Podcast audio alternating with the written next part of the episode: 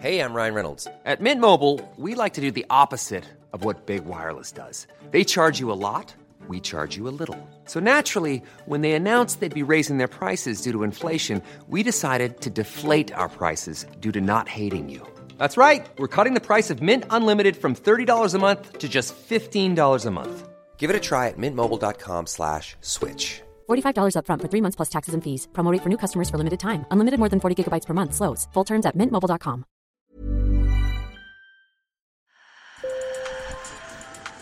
Bonjour. Hello. Hola. Marhaba.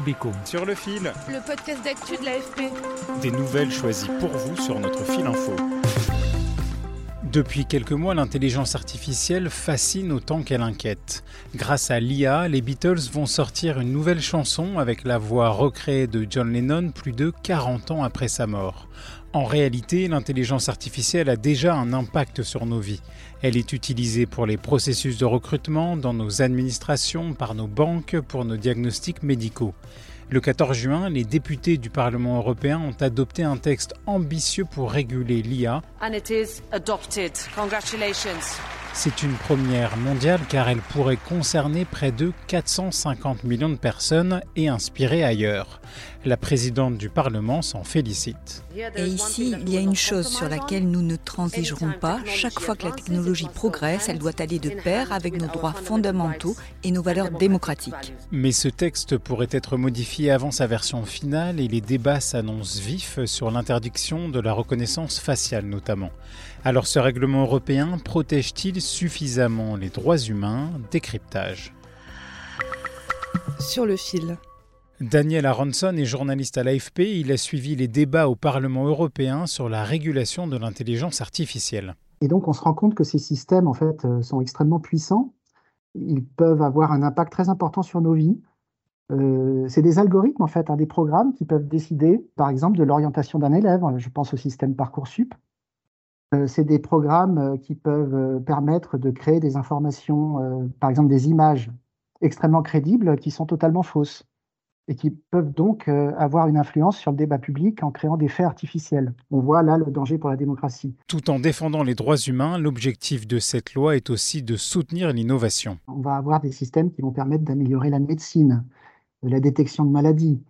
Il faut que euh, les, gens, les entreprises, euh, les institutions publiques puissent avoir confiance dans ces systèmes. Pour qu'ils puissent avoir confiance dans ces systèmes, il faut un encadrement, une régulation, des, des règles qui permettent de limiter les dérapages. Pour limiter les dérapages, cette loi identifie des systèmes d'intelligence artificielle dits à haut risque. qu'on considère comme utiles, mais qu'on va encadrer avec des règles bien précises qui vont permettre de renforcer la sécurité de ces systèmes, la transparence de ces systèmes, afin de s'assurer que leur fonctionnement ne porte pas atteinte aux droits des individus. Daniel m'a cité des systèmes utilisés par la police pour les demandes d'asile ou pour les recrutements par exemple. Et cette loi va imposer des obligations comme assurer le contrôle de la machine par un humain.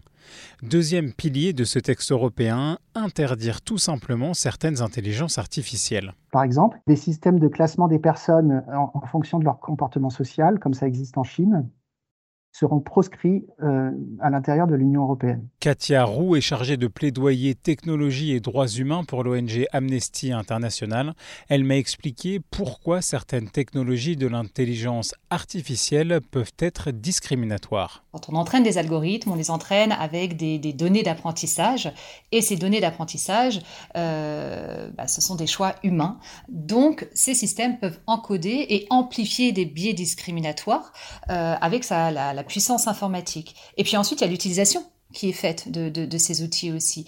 On a pu nous constater à Amnesty International qu'il y avait une utilisation discriminatoire, par exemple, des technologies de reconnaissance faciale, euh, qui allaient être euh, utilisées de manière disproportionnée, par exemple, à l'encontre de personnes non blanches, euh, ou qui pouvaient être utilisées dans des situations, par exemple, qui sont déjà euh, des situations discriminatoires vis-à-vis d'un certain, euh, certaines catégories de population, et ça vient augmenter en fait des pratiques discriminatoires existantes.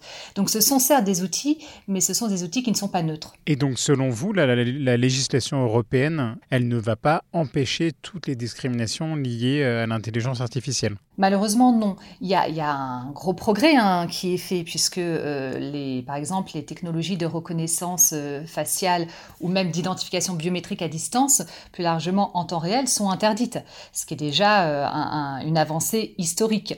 Pour ce qui concerne la reconnaissance a posteriori, euh, elle est restreinte, on va dire, au domaine d'application des lois et sous certaines conditions. C'est pas une interdiction totale, mais rien que ça, c'est déjà une avancée majeure, puisqu'on sait que ces technologies, notamment la reconnaissance faciale, euh, est utilisée pour cibler certaines catégories de personnes. Ce sont aussi des technologies qui violent euh, le droit à la vie privée, qui peuvent porter atteinte aux libertés fondamentales comme la liberté d'expression ou la liberté de, réunion. Le journaliste de l'AFP, Daniel Aronson. Il y a un point en particulier qui, va faire débat, c'est les, systèmes de reconnaissance euh, biométrique à distance ou reconnaissance faciale qui permettent d'identifier une personne au milieu d'une foule grâce à des caméras euh, placés dans des lieux publics. Il y a des défenseurs euh, des droits humains qui euh, insistent pour une interdiction totale de ces systèmes. Les autorités publiques en charge du maintien de l'ordre, donc la police par exemple, plaide pour euh, des, exceptions à cette interdiction euh, et la possibilité d'utiliser ces outils pour lutter contre le crime ou, le terrorisme. Dans le texte du Parlement européen, la reconnaissance faciale est interdite, mais les débats s'annoncent intenses avec les États membres de l'Union européenne pour adopter une version finale avec une application au plus tôt en 2026. Si Katia Roux d'Amnesty salue un texte positif, elle regrette que les systèmes d'intelligence artificielle qui gèrent les migrations ne soient pas tout simplement interdit. Ça ne peut pas être un texte à double vitesse, c'est-à-dire euh, avec des protections euh, pour les citoyennes et citoyennes euh, en Europe, au sein de l'Union européenne, et puis des, droits qui ne sont pas garantis pour les personnes qui souhaiteraient rejoindre l'Europe. Et donc pour ces personnes-là, des systèmes discriminatoires comme les technologies qui vont essayer de prédire des, on va dire, les systèmes de profilage qui vont, qui vont pouvoir identifier les personnes qui représenteraient une menace, ou les systèmes qui vont essayer de, prédire les, les endroits où les personnes pourraient euh, passer, franchir les frontières, ces systèmes-là ne sont pas interdits. Euh, et malheureusement, ça va euh, entraver ou porter préjudice, notamment au droit d'asile, mais plus généralement aux droits humains de ces personnes-là. Il y a des points négatifs, bien sûr, mais globalement, on est très satisfait. Frederico Oliveira da Silva travaille au BEUC, une association qui défend les consommateurs européens. Il explique en quoi cette loi pourrait changer nos vies. C'est-à-dire, si vous, avez le sentiment qu'un système dit A à haut risque ne respecte pas les règles, euh, vous pouvez vous plaindre auprès de vos autorités et demander à l'autorité enlever ce produit du marché parce qu'il ne respecte pas les lois, par exemple parce qu'il est discriminatoire. Un autre exemple, c'est euh, la transparence.